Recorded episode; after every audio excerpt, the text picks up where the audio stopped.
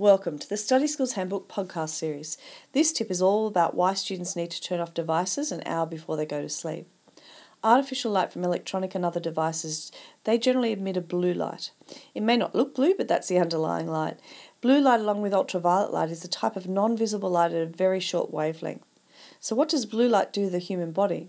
Non-visible light has a lot of energy and studies show that a lot of exposure to this type of light can do damage to your eyes and also impair your sleep cycle. During sleep, lots of essential physical processes take place. It's also when learning from the day is consolidated in memory. So getting enough sleep is essential for students. Blue light is naturally generated only during the day from sunlight. So when it gets dark, naturally occurring blue light ceases, signaling to the body that it's time to produce melatonin, the hormone associated with sleep.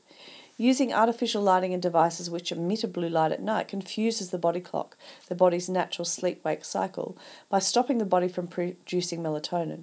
This can result in disrupted sleep patterns and often including difficulty in falling asleep and staying asleep and shortened sleep duration. Those at greatest risk from nighttime exposure to blue light are those with existing sleep disorders and adolescents who often experience delayed sleep patterns as a result of biological changes. So, what can you do to limit your exposure to blue light at night? You could be exposed to sunlight during the day to assist in accurately setting your body clock.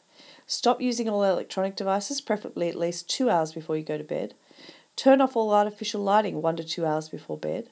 Get a red or orange reading lamp which does not emit blue light.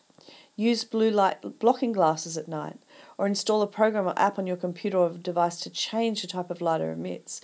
There's a variety of programs out there like f.lux, Easy Eyes, Night Filter, Blue Light, and Twilight. Invert the colours on your iPhone or iPad.